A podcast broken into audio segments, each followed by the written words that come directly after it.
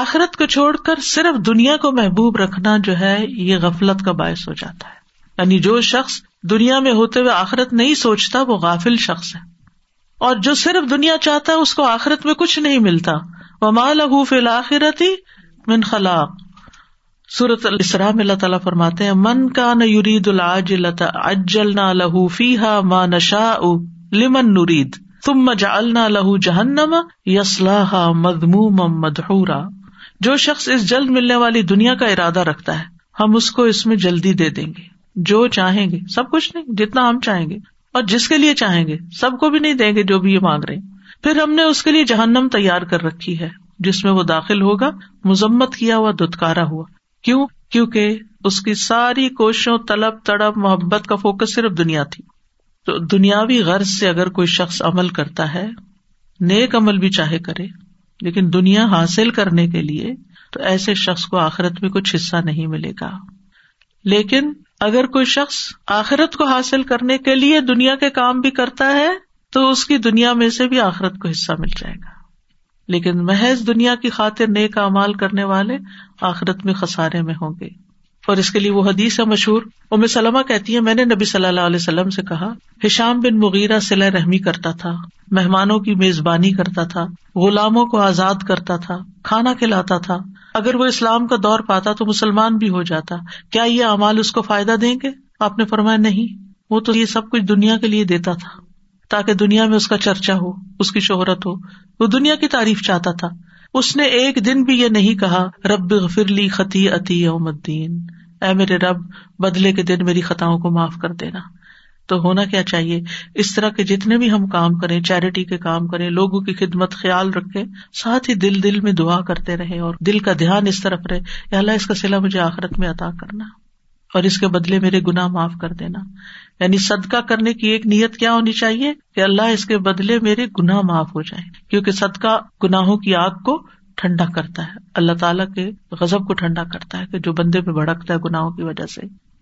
رسول اللہ صلی اللہ علیہ وسلم نے فرمایا اس امت کو عظمت و رفعت, دین و نصرت اور زمین میں اقتدار کی خوشخبری دے دو, یعنی یہ امت بہت اوپر بھی جائے گی. سو جو ان میں سے آخرت کا عمل دنیا کے لیے کرے گا اس کا آخرت میں کوئی حصہ نہیں ہوگا. یعنی تمہیں دنیا ملے گی لیکن ایسا نہ ہو کہ آخرت والے اعمال بھی دنیا کمانے کے لیے کرنے لگو. سورۃ نازعات میں آتا ہے فَأَمَّا مَنْ طَغَى وَآثَرَ الْحَيَاةَ الدُّنْيَا فَإِنَّ الْجَحِيمَ هِيَ الْمَأْوَى.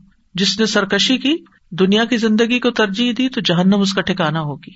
دنیا کی طلب انسان کو بعض اوقات گمراہی کے راستے پر لے جاتی ہے, یعنی انسان اللہ کے راستے پر نہیں چل سکتا جب اس کی دنیا کی خواہشات بڑھ جاتی ہیں, اور بعض اوقات وہ دنیا سے ایسی محبت کرنے لگتا ہے کہ آخرت کے بارے میں کوئی ذکر بھی کر دے تو اس کو برا لگتا ہے کہ آپ ہر وقت موت کی باتیں کرتے ہیں, جنت کی باتیں کرتے ہیں, جہنم کی باتیں کرتے ہیں. تو محض دنیا طلب کرنے سے آخرت کا نقصان ہو جاتا ہے, دل ٹیڑھے ہونے لگتے ہیں, نیت خراب ہونے لگتی ہے نا انسان کی. اور پھر جو لوگ دنیا سے محبت کرتے ہیں وہ بز دل ہو جاتے ہیں, ان کو موت سے ڈر لگنے لگتا ہے, چھوٹی چھوٹی پریشانی, چھوٹے چھوٹے حادثے ان کو خوفزدہ کر دیتے ہیں. یعنی چھوٹا سا بھی نقصان ہوتا ہے تو ان کے اوپر پہاڑ بن کے گرتا ہے, کیونکہ ان کو کیا ڈر لگ جاتا ہے کہ ہماری دنیا بگڑنے لگی ہے. لیکن جس شخص کو آخرت کا غم لگ جاتا ہے نا, دنیا میں اس کا کوئی بڑے سے بڑا بھی نقصان ہو تو وہ کیا سوچتا ہے, دنیا ہی تو ہے, حقیر متاع ہی تو ہے, اگر اس پہ صبر کے بدلے اللہ اس سے آخرت میں بہتر دے دے تو میں اسٹل خسارے میں نہیں ہوں, میرا کچھ بھی نہیں گیا. اولاد کا نقصان ہو, جان, مال, کسی بھی چیز کا, ہر چیز میں مومن کیا کہتا ہے انا للہ و انا الیہ راجعون. یہ چیز گئی ہے, ہم بھی اللہ کے ہیں, ہمیں بھی چلے جانا ہے.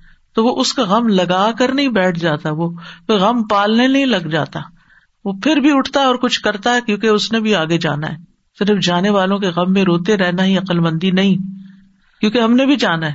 وہ چلے گئے اپنا کما کے, ہمیں بھی کچھ کمانا ہے, تو اس وقت کو ادھر ادھر ضائع نہیں کرنا.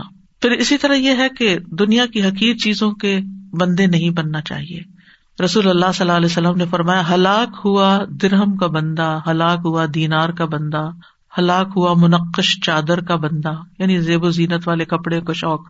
اگر اسے مل جائے تو راضی, نہ ملے تو ناراض, اللہ سے بھی ناراض, بندوں سے بھی ناراض.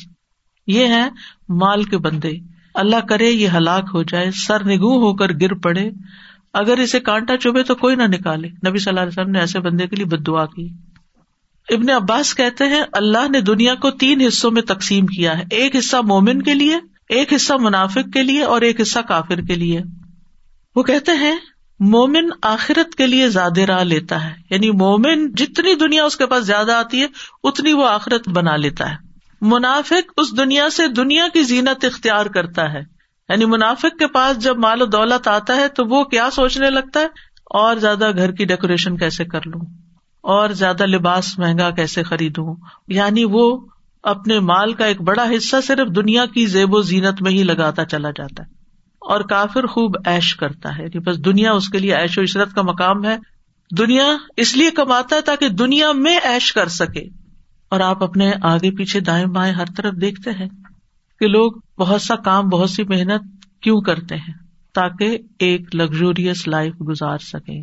لگژوریس لائف ایک ہوتی ہے ضرورت کی زندگی کہ اللہ تعالیٰ مشکل سے بچا کے آسانی والی زندگی دے، تاکہ انسان اپنی عبادت، اپنے کام، اپنے سارا کچھ اچھے سے کر سکے، اور ایک ہے عیش و عشرت والی زندگی کہ زیادہ کام ہو تاکہ زیادہ عیش و عشرت ہو۔ اور یہی وجہ ہے کہ آپ دیکھیں کہ ایسے لوگوں کا جو آخرت سے غافل ہو کر جیتے، ان کے مال کا بڑا حصہ کہاں جاتا ہے؟ سوچئے کہاں جاتا ہے؟ انٹرٹینمنٹ، یعنی کھانا صرف ضرورت کا کھانا نہیں، بلکہ کھانے میں ایسی چیزوں کا انتخاب جو صرف ایک زبان کا ٹیسٹ ہو یا ایک انٹرٹین کرتی ہوں۔ پھر اس کے بعد اوقات اگر فارغ ہیں تو وہ کس کام میں جاتے ہیں؟ ویکیشنز، اور ویکیشنز میں بھی ایسی جگہوں کا انتخاب جہاں نہ انسان اپنی نگاہوں کی حفاظت کر سکے اور نہ ہی اپنے دین کی حفاظت کر سکے، اور پھر اسی طرح لباس اور باقی چیزیں۔ تو مومن دنیا کی عیش و عشرت کے پیچھے نہیں ہوتا، وہ اپنے وقت کو قیمتی سمجھتا ہے۔ وہ اگر ویکیشن پر جاتا بھی ہے تو غور و فکر کے لیے وہ ایسی جگہوں کا انتخاب کرتا ہے کہ جہاں وہ جا کر اپنے ایمان میں اور اضافہ کر کے آئے، جہاں وہ کچھ نیا سیکھ کر آئے۔ یعنی مومن کے لیے کہیں ویکیشن پہ جانا منع نہیں ہے، بلکہ کہا گیا سیرو فی الارض، زمین میں چلو پھرو، دیکھو کیسے ہوا پچھلی قوموں کے مجرموں کا انجام، چلو پھرو، اللہ کی نشانیوں پر غور کرو۔ ایسی ویکیشن منع نہیں ہے، کیونکہ اس میں ہم کس کے لیے حصہ لے رہے ہیں؟ آخرت کے لیے حصہ لے۔ لیکن اگر صرف عیش و عشرت، جیسے وہ لوگ جن کے دل اللہ کے خوف سے خالی ہوتے ہیں، وہ ایسی جگہوں پر زنا اور شراب اور ہر طرح کے حرام کام کرنے کے لیے ان کو کھلی چھٹی ملتی ہے، تو اس چیز کی پوچھ ہوگی، اس پہ پکڑ ہے۔ اور ایک اور بہت سوچنے کی بات، وہ کیا مالک بن دینار کہتے ہیں، آپ دنیا کے لیے جتنا غم کریں گے اسی حساب سے آپ کے دل سے آخرت کی فکر نکل جائے گی، کیونکہ ایک دل ہے نا، آپ نے اس میں کیا بھرنا ہے۔ اگر دنیا کا غم بھر لینا ہے تو آخرت کا غم نکل جائے گا۔ جتنا جتنا دنیا کا غم بھرے جا رہے ہیں آخرت کا غم نکلے جا رہا ہے۔ اور اگر آپ آخرت کا غم لگا لیں گے تو دنیا کا غم نکلنا شروع ہو جائے گا۔ دنیا کے غموں سے نبٹنے کا یہی طریقہ ہے، ورنہ یہ دنیا اپنے ہر اچھے برے طریقے سے آپ کو غمگینی کرتی۔ بہت ساری نعمتیں مل جائیں وہ بھی غمگین کر دیتی ہیں کہ یہ پرانی ہو جائیں گی، یہ ختم ہو جائیں گی، ان چیزوں کو ملنا بھی غم۔ اولاد مل جاتی ہے تو یہ تھوڑی ہوتا ہے کہ صرف آپ خوش ہوتے ہیں، جتنے خوش ہوتے ہیں نا اسے 10 حصے زیادہ فکر کرتے ہیں اور غمگین بھی ہوتے ہیں۔ اسی طرح مال، کوئی دنیا کی کوئی بھی چیز لے، ہے جو گھٹیا، ادنا، کمتر، تو پھر اس کی کوئی بھی چیز غم، رنج، فکر کانٹوں سے پاک نہیں ہے، یہاں ہر چیز کے ساتھ مسائل ہیں۔ تو اس لیے پھر انسان آخرت کا فکر لگا لے، آخرت کا غم لگا لے، اور جب آخرت کے غم ہوں گے تو انسان کہے گا یہ دنیا کا یہ 4 دن کی بات ہے مشکل وقت، گزر جائے گا، نکل جائے گا، ختم ہو جائے گا۔ دنیا میں نہ کوئی بیماری ہمیشہ رہنے والی ہے، نہ کوئی مسئلہ ہمیشہ رہنے والا ہے، نہ کوئی بھوک افلاس ہمیشہ رہنے والا ہے، کچھ بھی ہمیشہ رہنے والا نہیں، یہ سب کچھ موت کے ساتھ ختم ہو جائے گا۔ لیکن موت کے بعد کوئی مسئلہ پیش آ گیا تو آپ اکیلے ہیں بھگتنے کے لیے، وہاں کوئی ساتھ نہیں، اور وہ ختم بھی نہیں ہونے والا۔ وہ پھنس گئے مصیبت میں۔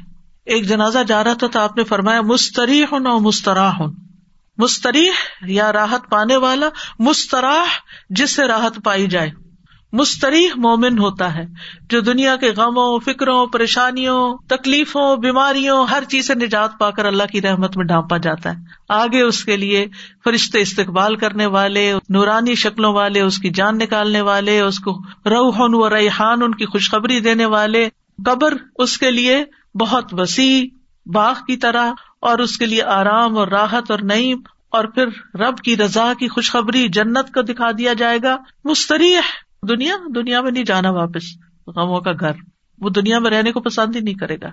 ہاں سوائے ایک کے جو شہید ہو کر آیا, وہ کہ ایک دفعہ بھیجے وہی لذت پا کر آؤں اللہ کی راہ میں جان دینے کی جو پہلے پائی تھی. باقی وہاں جس کو اچھا استقبال مل گیا بس اس کی تو عیش ہو گئی, اب عیش ہی عیش ہے. پھر قیامت کے دن اٹھے گا, وہاں راحت ہے, اللہ تعالیٰ سے ملاقات انتہائی خوشگوار ہے. اور پھر اس کے بعد حساب کتاب, میزان پہ, حوض کوثر پر نبی صلی اللہ علیہ وسلم سے ملاقات ہے, پل صراط میں آنکھ چپکتے گزر گئے. پھر آگے جنتیں, راحتیں, نعمتیں, اللہ کا دیدار, کیا کچھ ہے مومن کے لیے. مستریح اور دوسرا ہے مستراح. وہ کون ہے جو مرتا ہے تو لوگوں کو سکون ملتا ہے, لوگوں کی زندگی آرام میں آتی ہے, کیونکہ اس نے اتنا فساد مچایا ہوا ہوتا ہے فرعون کی طرح دنیا میں, کہ جب ایسے فرعون دنیا سے جاتے ہیں, ایسے فسادی لوگ دنیا سے جاتے ہیں, ایسے فسادی لوگ گھر سے نکلتے ہیں تو گھر والے شکر کرتے ہیں, اللہ تیرا شکر ہے تو نے اٹھا لیا اس بندے کو, ہماری جان آسان ہو گئی. ایسے نہ بنے کہ لوگ آپ کے مرنے کی دعائیں کرنے لگے, لوگوں کے فائدے کے بنے, لوگوں کے کام کے بنے. کچھ لوگ ایسے ہوتے ہیں جن کی زندگیاں گھر والوں نے حرام کی ہوئی ہوتی, اور بعض اوقات صرف ایک خاتون یا ایک مرد کی وجہ سے وہ زندگی حرام. ابیوسیو ہسبینڈ, یعنی کوئی کام سیدھا نہیں, کوئی بات سیدھی نہیں, ہر بات پہ گالیاں, گلوچ, مار کٹائی, لڑائی جھگڑے.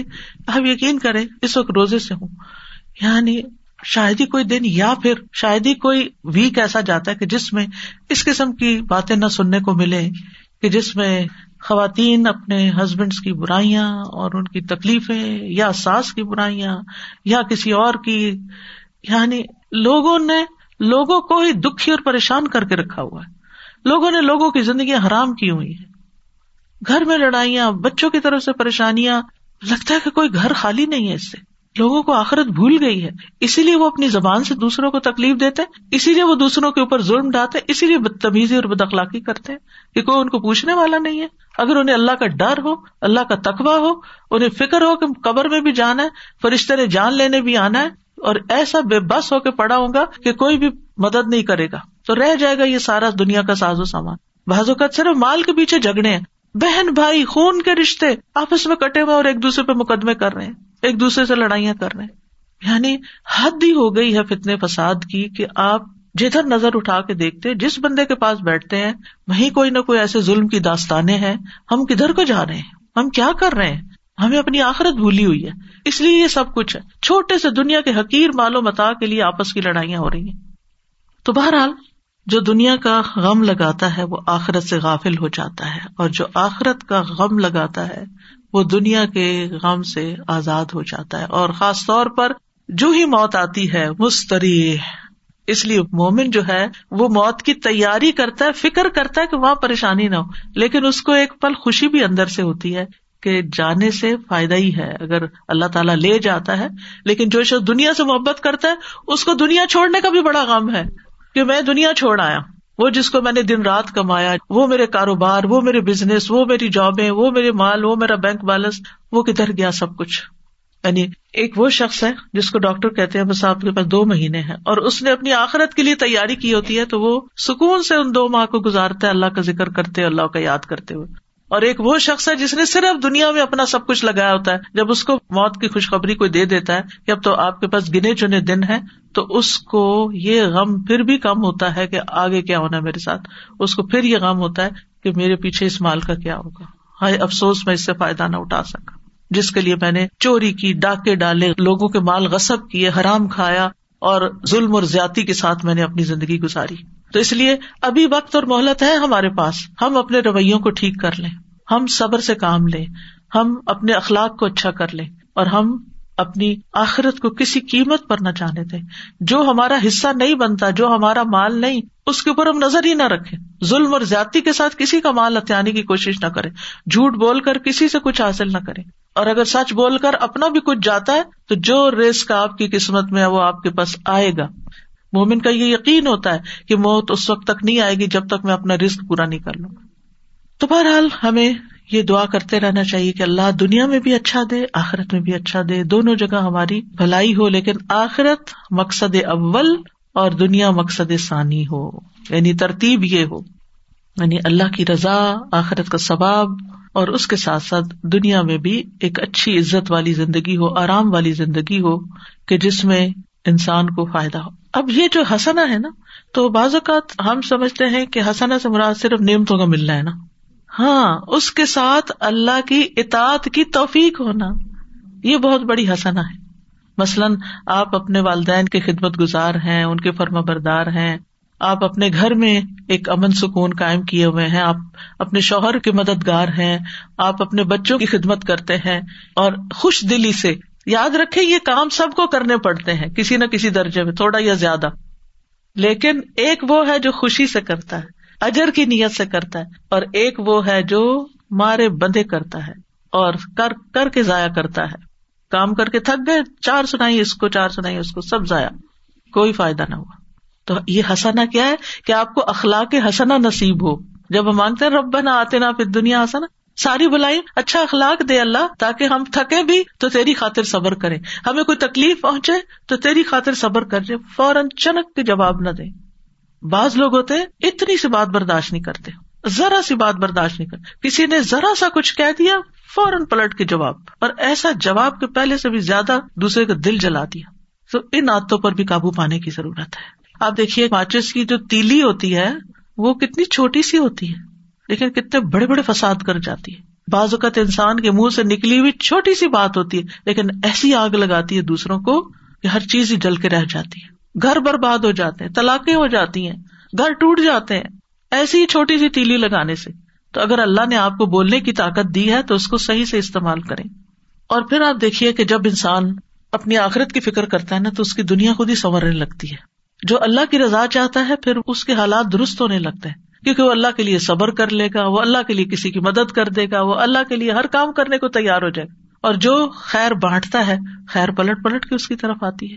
تو آپ دیکھیے کہ اگر انسان اللہ کی رضا کے لیے اور آخرت کی کامیابی کے لیے مثلا دنیا میں عبادت کرتا ہے، استغفار کرتا ہے کہ اس کے گناہ معاف ہو جائیں، تو اس کے بدلے میں دنیا میں بھی بھلائی ملے گی، دنیا کا رزق بھی ملے گا، اولاد بھی ملے گی اور باقی چیزیں بھی پائے گا. اور اگر کوئی دین کو چھوڑ کر صرف دنیاوی مادی نعمتوں کو دنیا سمجھتا ہے تو وہ ساری چیزیں حسنہ میں نہیں آتی. یعنی پھر وہ ملی آپ کو تو آپ کے لیے شر بھی ہو سکتی، اللہ یہ کیا وہ خیر کے کاموں میں لگے. یعنی مثلاً اگر آپ صرف استغفار کرتے ہیں دنیا حاصل کرنے کے لیے اور آخرت کا کوئی ارادہ نہیں، تو ہو سکتا ہے کچھ دنیا مل جائے آپ کو کہ آپ کے گناہ معاف ہو، دنیا مل گئی، لیکن آگے والی چیز کہاں گئی. تو چاہے استغفار کرنے والے کوئی بھی کام کرنے والے ہوں تو لازماً اس کے نتائج کو ضرور دیکھیں جو اللہ تعالیٰ نے ہمیں بتائے ہیں. بہرحال کہنے کا مطلب یہ ہے کہ جب دنیا کی بھلائیاں مانگیں تو دنیاوی اغراض غالب نہیں ہونے چاہیے. امام غزالی کہتے ہیں اگر انسان کی نیت میں دنیاوی مقصد غالب ہے، یعنی کسی بھی کام کے لیے، تو اس کا کوئی اجر نہیں ہوگا آخرت میں، اور اگر دینی مقصد غالب ہے تو اسی حساب سے اس کو اجر ملے گا، جتنی نیت تھی اس کی اللہ سے پانے کی. یعنی عبادات میں جیسے روزہ ہے تو صرف اس لیے نہیں رکھے کہ صحت اچھی ہو جائے گی روزے رکھ لیتے ہیں، نماز ہے اس لیے نہیں کہ اچھا دو تراویح کھڑے ہو کے پڑھتی ہوں تو زیادہ کیلوریز برن ہوگی، یہ نہیں دل میں ہونا چاہیے. اگر خیال آ بھی گیا تو فوراً جھٹکے اور کہ نہیں قوموا للہ قانتین. تو اگر اللہ کی عبادت اور اطاعت میں اللہ کی رضا حاصل کرنے کا غلبہ ہے، یعنی وہ اجر پانے کا زیادہ ہے تو ہی اجر ملے گا، ورنہ ضائع. مثلاً حجاج کے لیے اجازت ہے کہ وہاں پر بزنس بھی کر لیں، لیس علیکم جناح ان تبتغوا فضلا من ربکم. حج کے لیے جا رہے ہو، اگر کچھ خرید و فروخت کرنی ہے تو کر سکتے ہو، ایسا منع نہیں ہے. یعنی بعض لوگ بازار جانے کو انتہائی کنڈیم کرتے ہیں، ایسا نہیں ہے، آپ جا سکتے، آپ میں ہمت ہے تو آپ جائیں، آپ کو وقت ملا تو آپ جائیں. آپ اگر کچھ خریدتے ہیں، کچھ یہاں سے لے جاتے ہیں سیل کرنے کے لیے، سیل کر کے کچھ نفع کما کے اس سے کچھ اپنے خرچ پورے کرتے، کوئی منع نہیں. لیکن اگر آپ جاتے ہی صرف اس نیت کے لیے ہیں، آپ کہتے ہیں مجھے اپنا بزنس کرنا اور میں حج بھی کر لوں گا، تو یہ نہیں ہونا چاہیے. ٹھیک ہے نا، یعنی عبادت کے جو دنیاوی فائدے ہیں وہ ہمارا مقصد اول نہیں ہونا چاہیے، وہ مقصد ثانی ہونا چاہیے. ایمان والوں کے لیے تو ہر عمل کے نتیجے میں دنیا اور آخرت دونوں کی خیر آتی ہے، ایمان والوں کو یہ فائدہ نصیب ہوتا ہے. وَقِيلَ لِلَّذِينَ اتَّقَوْا مَاذَا أَنزَلَ رَبُّكُمْ قَالُوا خَيْرًا لِلَّذِينَ أَحْسَنُوا فِي هَٰذِهِ الدُّنْيَا حَسَنَةً لِلَّذِينَ أَحْسَنُوا فِي هَٰذِهِ الدُّنْيَا حَسَنَةً وَلَدَارُ الْآخِرَةِ خَيْرٌ وَلَنِعْمَ دَارُ الْمُتَّقِينَ. جنہوں نے تقویٰ اختیار کیا ان سے کہا گیا تمہارے رب نے کیا نازل فرمایا؟ تو انہوں نے کہا بہترین بات ان لوگوں کے لیے جنہوں نے بھلائی کی، اس دنیا میں بڑی بھلائی ہے اور آخرت کا گھر تو بہت بہتر ہے، اور یقیناً تقویٰ والوں کے لیے اچھا گھر ہے، یعنی آخرت کا گھر۔ اللہ کے دوستوں کے لیے دنیا اور آخرت دونوں کی خوشخبریاں ہوتی ہیں۔ الا ان اولیاء اللہ لا خوف علیہم ولا هم یحزنون، سنو اللہ کے دوستوں کو نہ کچھ خوف ہوگا نہ غمگین ہوں گے۔ کون ہے اللہ کے دوست؟ الذین آمنوا وکانوا یتقون، وہ جو ایمان لائے اور وہ تقوی اختیار کرتے ہیں۔ لہم البشرا فی الحیات الدنیا، ان کے لیے دنیا کی زندگی میں بھی خوشخبری ہے، وفی الآخرہ، آخرت میں بھی خوشخبریاں ہیں۔ لا تبدیل لکلمات اللہ، اللہ کی باتیں نہیں بدلتی، اللہ کی باتیں بالکل سچی ہیں۔ ذالک هو الفوز العظیم، یہ ہے عظیم شان کامیابی، یہ سب سے بڑی کامیابی ہے اور یہ مومن کو ہی ملتی ہے، کیونکہ مومن کے لیے دنیا کی نعمتیں حرام تھوڑی ہیں۔ قل من حرم زینۃ اللہ التی اخرج لعباده والطیبات من الرزق قل ہی للذین آمنوا فی الحیات الدنیا خالصۃ یوم القیامہ، کہہ دیجیے اللہ کی وہ زینت جو اس نے اپنے بندوں کے لیے پیدا کی، اور رزق میں سے پاکیزہ چیزیں کس نے حرام کی؟ کہہ دیجیے یہ چیزیں دنیا کی زندگی میں ان لوگوں کے لیے جو ایمان لائے، اور قیامت کے دن بھی خالصتاً ان کے لیے ہوں گی۔ اور پھر آپ دیکھیں کہ جب یہ دونوں دعائیں آپ مانگتے ہیں تو اللہ تعالیٰ دونوں ہی قبول کرتا ہے۔ جابر کہتے ہیں رضی اللہ عنہ، میں نے نبی صلی اللہ علیہ وسلم سے سنا، آپ فرماتے تھے رات میں ایک گھڑی ایسی ہے جو مسلمان بندہ اس کو پا لیتا ہے، اس میں وہ دنیا اور آخرت کی کسی بھی خیر کا سوال کرتا ہے، اللہ تعالیٰ وہ بھلائی اس کو ضرور عطا کر دیتا ہے۔ اس لیے رات کو جب سائیڈ بدلے کچھ نہ کچھ مانگ لیا کریں، کیا پتہ یہی وہ گھڑی ہو۔ تہجد کے لیے اٹھیں، پھر دعائیں مانگیں، یعنی اللہ سے اچھی امید رکھ کر دنیا اور آخرت دونوں ہی۔ پھر اسی طرح آپ دیکھیں کہ کسی کو خالی دنیا کی دعا دینا منع نہیں، زیادہ بہتر ہے کہ آپ اس طرح دعا دیا کریں، اللہ تعالیٰ آپ کو دنیا اور آخرت کی تمام بھلائیاں عطا کرے، اور یہ اسی دعا کا ترجمہ ہے بیسیکلی، ٹھیک ہے۔ لیکن جب آپ دنیا کی بھی بھلائی کی کسی کو دعا دینا تو اس سے مقصد یہی ہو کہ یہ نعمتیں اس کو جو ملیں اس سے ہی اپنی آخرت کما لے، یہ ٹولز ہیں آخرت کے لیے۔ حضرت انس کہتے ہیں نبی صلی اللہ علیہ وسلم ہمارے ہاں تشریف لائے، وہاں میری والدہ اور میری خالہ ام حرام کے سوا کوئی نہیں تھا، یعنی دو مرد دو عورتیں، نبی صلی اللہ علیہ وسلم اور حضرت انس اور دو عورتیں، یعنی امی اور خالہ۔ آپ نے فرمایا کھڑے ہو جاؤ میں تمہیں نماز پڑھاؤں، فرض نماز کے وقت کے علاوہ کی نماز تھی، نفل نماز سے، تو آپ نے جماعت سے نماز پڑھائی ہوگی، جیسے آج کل ہم تراویح پڑھتے ہیں، اور کچھ لوگ جماعت مسجد میں پڑھ کے آ جاتے ہیں گھر اور پھر گھر تراویح پڑھ لیتے ہیں، ایسا بھی کیا جا سکتا ہے۔ پھر آپ صلی اللہ علیہ وسلم نے ہمارے سب گھر والوں کے لیے دنیا اور آخرت کی تمام بھلائیوں کی دعا کی۔ یہ آپ کی سنت، آپ کا طریقہ ہے نا، کسی کے گھر جائیں تو اس گھر میں آپ اس طرح نماز بھی پڑھ سکتے ہیں اور گھر والوں کو دعا بھی دے سکتے ہیں۔ اس کے بعد میری ماں کہنے لگی اللہ کے رسول صلی اللہ علیہ وسلم یہ آپ کا چھوٹا سا خدمت گزار ہے، اس کے لیے خصوصی دعا کریں، یعنی حضرت انس، تو آپ نے میرے لیے ہر بھلائی کی دعا کی، میرے لیے آپ نے جو دعا کی اس کے آخر میں یہ تھا اللہم اکثر مالہ و ولدہ و بارک لہ فی، اے اللہ اس کا مال اور اس کی اولاد زیادہ کر اور اس کے لیے ان میں برکت ڈال دے، یعنی صرف دنیا کی یہ دو تین چیزیں مانگی۔ تو یہ دعا دینے کا طریقہ بھی آنا چاہیے، یعنی دوسروں کو ہم سب سے بہترین تحفہ جو دے سکتے ہیں وہ دعا کا تحفہ ہے، اور دل سے دینی چاہیے، صرف تکلفاً اور رسماً نہیں ہونی چاہیے۔ اور پھر یہ کہ دنیا اور آخرت کی ہر بھلائی کی دعا کرنی چاہیے، اور اس کے علاوہ کوئی خاص دعا آپ کسی کو دینا چاہے تو وہ بھی دے سکتے ہیں۔ اب دنیا کی بھلائی میں کیا کیا چیزیں شامل ہیں خاص طور پر، یعنی پہلے کچھ اس کا ذکر تو ہو چکا ہے اجمالی طور پر، لیکن اب ٹو دا پوائنٹ چند باتیں کروں گی۔ سب سے پہلے یہ کہ سب سے بڑی دولت اور نعمت دنیا میں اسلام ہے، دین ہے۔ الحمدللہ اللہ نے ہمیں یہ دولت عطا کی ہے، ہمیں مسلمان پیدا کیا، ہمیں دین دیا۔ اس کے لیے ہمیں اللہ سے دعا کرنی چاہیے کہ اللہ ہمیں دین کا نفع مند علم عطا فرمائے، یہ سب سے بڑی دولت ہے۔ ایمان کے بعد جو دولت مانگنی چاہیے وہ ربی زدنی علما ہے، یہ مل گیا آپ کو، آپ کے علم میں اضافہ ہوتا گیا تو نتیجہ کیا ہوگا؟ آپ کے نیک اعمال زیادہ ہوتے جائیں گے۔ علم سرمایہ کی طرح ہے، جتنا مال زیادہ ہوگا نا اتنا آپ زیادہ خرید سکتے ہیں کوئی چیز، جتنا علم زیادہ ہوگا اتنے آپ کو نیکیاں کرنے کے زیادہ طریقے پتہ چل جائیں گے کہ کیا کیا کرنا ہے۔ اس لیے علم حاصل کرنے کے حریص ہونا چاہیے اور علم کی مجالس کا حریص ہونا چاہیے، یہ دنیا کی بہت بڑی حسنہ ہے، بہت بڑی بھلائی ہے جس کو یہ نصیب ہو جائے کہ اس کو اللہ تعالیٰ موقع دے دے، وقت دے دے، توفیق دے دے کہ وہ علم کی مجلس میں حاضر ہو جائے اور وہاں سے کچھ لے کے اٹھے، کوئی خزانہ پا کے جائے اور اس پر پھر عمل بھی کرے۔ اس کے بعد سب سے بڑی دولت نیک اعمال کی توفیق ملنا. نبی صلی اللہ علیہ وسلم نے فرمایا نیک عمل کرو. ہر شخص کو ان اعمال کی توفیق دی جاتی ہے جن کے لیے وہ پیدا کیا گیا. جو شخص نیک ہوگا اسے نیکوں کے عمل کی توفیق ملی ہوتی ہے, اور جو بدبخت ہوتا ہے اسے بدبختوں کے عمل کی توفیق ملی ہوتی ہے. اب دیکھیں بہت سے لوگ علم رکھتے ہیں مگر عمل کوئی نہیں کرتے, باتیں بہت کرتے ہیں لیکن جب عمل کا وقت آتا ہے انہیں سمجھ نہیں آتی انہوں نے کیا کرنا ہے. تو اس لیے حکمت مانگنی چاہیے کہ اللہ ہمیں رائٹ ٹائم پر رائٹ ڈیسیژن کرنے کی توفیق عطا کر, کہ کس وقت کرنا کیا ہے, ہمیں اپرچونٹیز اویل کرنے کی توفیق دے. کیونکہ بعض اوقات ہمارے گھر کے سامنے دریا بہہ رہا ہوتا ہے اور ہم پیاسے بیٹھے ہوتے ہیں کیونکہ ہمیں توفیق نہیں ہوتی, ہمیں سمجھ نہیں آ رہی ہوتی کہ یہ بھی خزانہ ہے. پھر آپ صلی اللہ علیہ وسلم نے یہ آیت بھی تلاوت کی, فَأَمَّا مَنْ آتَى وَاتَّقَى وَصَدَّقَ بِالْحُسْنَى فَسَنُيَسِّرُهُ لِلْيُسْرَى.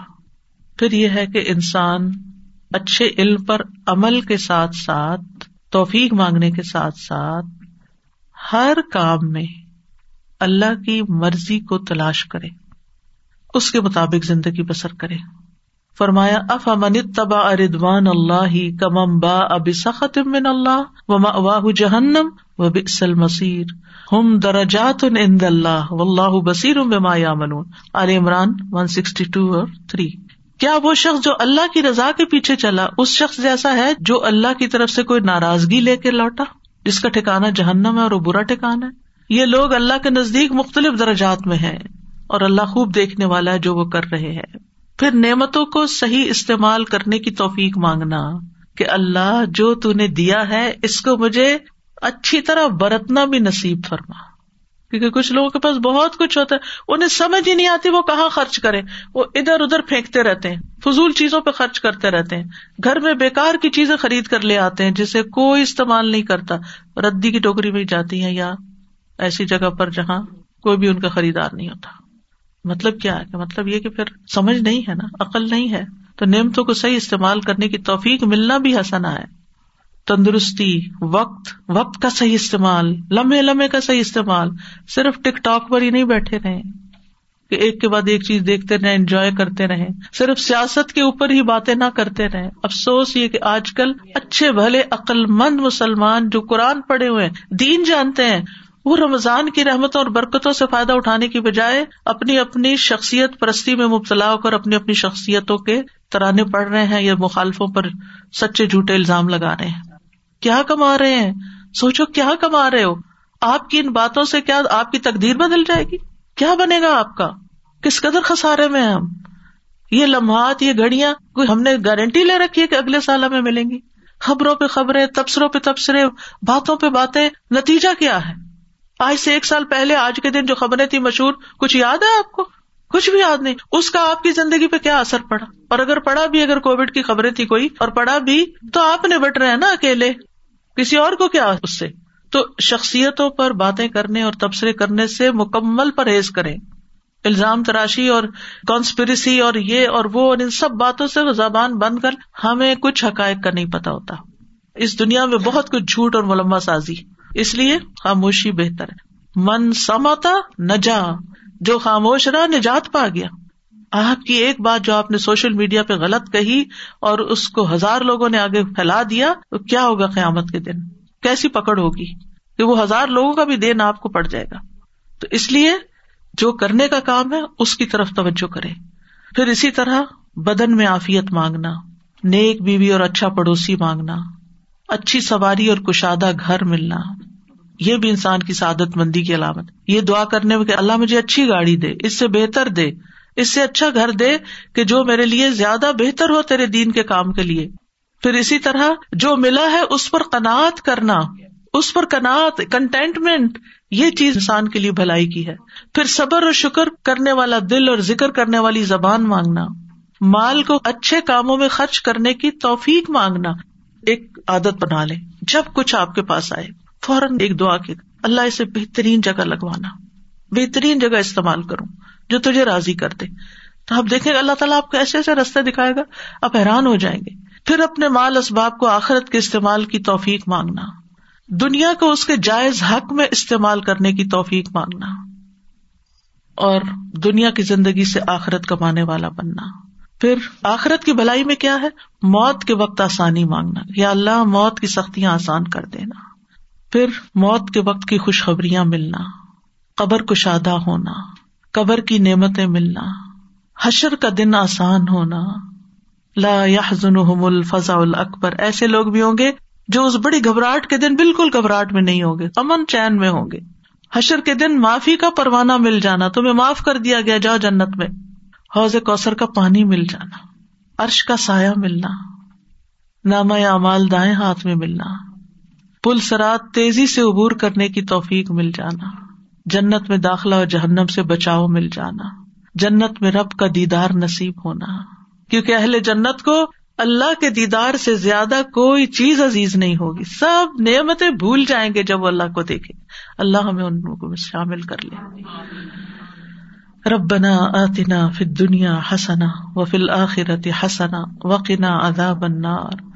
اللہم انی اسألک العافیۃ فی الدنیا والآخرہ، اللہم انی اسألک العفو والعافیۃ فی دینی و دنیایا و اہلی و مالی، اللہم استر عوراتی و آمن روعاتی، اللہم احفظنی من بین یدی و من خلفی و عن یمینی و عن شمالی و اعوذ بعظمتک ان اغتال من تحتی، اللہم اغفر لنا وارحمنا وارزقنا، اللہم انا نعوذ بک من ضیق الدنیا و ضیق یوم القیامہ، اللہم انا نعوذ بک من الکسل والحرم وسوء الکبر وفتنة الدنیا وعذاب القبر، اللہم اصلح لی دینی الذی هو عصمت امری واصلح لی دنیای التی فیہا معاشی واصلح لی آخرتی التی فیہا معادی، وجعل الحیاۃ زیادۃ لی فی کل خیر وجعل الموت راحۃ لی من کل شر۔